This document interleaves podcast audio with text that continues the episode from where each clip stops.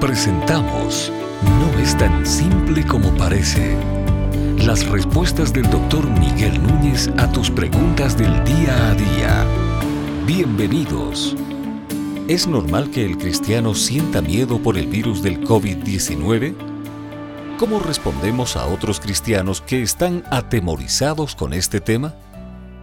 Continuamente nosotros vivimos frente a una realidad.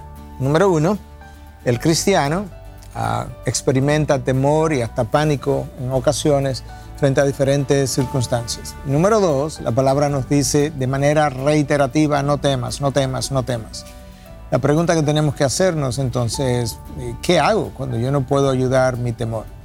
Bueno, el temor yo creo que es algo que es directamente proporcional a la fe que yo he depositado en Dios, por un lado, pero no solamente a la fe que yo he depositado en Dios, sino al concepto que yo tengo de la soberanía y el control que Dios tiene.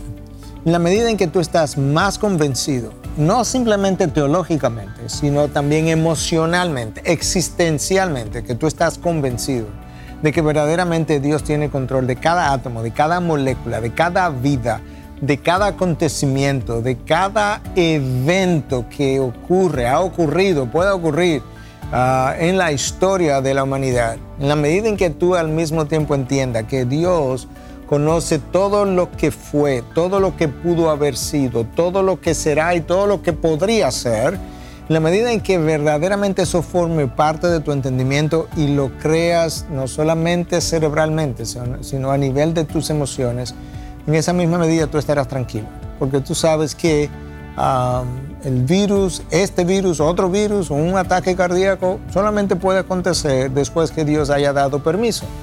Es muy sencillo, Cristo dice en el Sermón del Monte que dos pajarillos no pueden caer al suelo sin su consentimiento.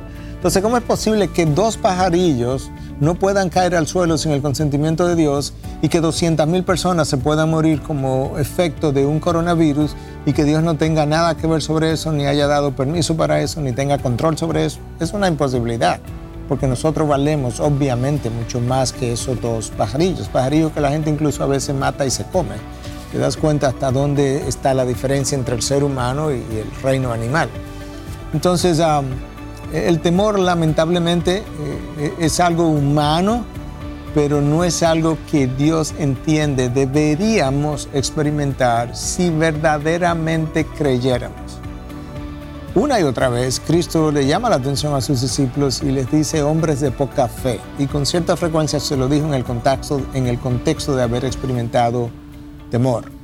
Ah, yo creo que lamentablemente muchos cristianos afirman creer cosas que ellos en el fondo verdaderamente no creen. Y eso es uno de los problemas, que Dios nos ha llamado no a recitar doctrinas, sino a ser transformados por doctrinas que hemos llegado a creer. Y eso es algo que nosotros necesitamos ah, reconocer. Yo creo que es algo que necesitamos, por lo cual necesitamos pedir perdón. Y al mismo tiempo nosotros necesitamos saber que ah, Dios es el que nos puede dar la tranquilidad y la serenidad ah, para pasar por tiempos de dificultades sin experimentar dicho temor.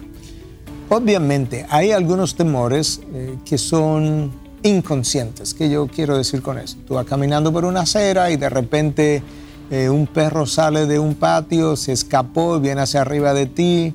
Tú ni, ni tiempo has tenido para reflexionar acerca de la realidad de lo que está ocurriendo, de manera que hay hay una experiencia de temor. ¿Pero qué es lo que ha ocurrido con eso? Lo que ha ocurrido es que tu cuerpo ha liberado hormonas de alerta, así es como se llaman, adrenalina, cortisol. Esas hormonas aceleran el corazón, te hacen sudar, te, dan esa sensación um, de, de, temor, de ansiedad, tus pupilas se dilatan, pero todo lo que Dios ha hecho con eso es preparar el cuerpo para la acción. Entonces, eso es algo que ocurrió de forma sorpresiva. Eso es diferente a una enfermedad que está en la comunidad, que todavía no ha llegado a ti, que tú no la ves venir, sino que simplemente está ahí, que tú puedes reflexionar, puedes pensar, Dios es soberano, Dios está en control, mis días están contados, eh, sermón del monte otra vez, nadie puede agregar ni siquiera una hora a su vida con preocuparse. Y entonces luego de esa reflexión decir, ok, pues Dios está en control de mi vida, yo puedo relajarme, voy a ser prudente, voy a ser responsable, no voy a tomar riesgos innecesarios, pero que sea la voluntad de Dios y no la mía. Yo creo que eso puede responder la pregunta. Ah, y quizás algo más. Hay gente que está paranoica, pero hay diferentes tipos de paranoia. Una paranoia es que este virus lo crearon en, en laboratorios y puede ser, pero la evidencia científica hasta ahora es que no es así. Este virus se parece mucho al virus del murciélago, coronavirus del murciélago. Si lo tenemos ah, en la naturaleza, algo tan parecido como el virus del murciélago, ¿para qué hay que crearlo? Cuando hay un primo hermano, casi hermano de él en la naturaleza que ya existe. Ah, hay gente que está paranoica porque piensa que todo el mundo tiene un coronavirus y todo el que le pasó por el lado se lo puede transmitir. Tampoco, no hay razón para eso porque eso no es la verdad tampoco no sé qué otro tipo de paranoia. Hay gente que está paranoica porque piensa que los fármacos que prescribimos hacen más daño que el virus. Bueno, para eso tú necesitas seguir el consejo médico y, tomar lo que vayas a tomar bajo supervisión médica. Hay gente que está paranoica porque piensa que si se, desarrolla una vacuna, esa vacuna eh, es peor y que de hecho hay un movimiento antivacuna hoy en día que no tiene ni pie ni cabeza ni sentido porque hay mucha gente que se está muriendo hoy en día por la falta de la vacuna, muchos niños que han muerto por falta de la vacuna. Nosotros, con la ayuda de Dios, logramos erradicar el polio del planeta, logramos erradicar la varicela del planeta a base de vacuna. Pues sigamos vacunando a ver si podemos seguir erradicando otras enfermedades también. Pudieran haber otras paranoias ahí, seguro, que no vienen a mi mente ahora mismo, pero traté de responder alguna de las más comunes.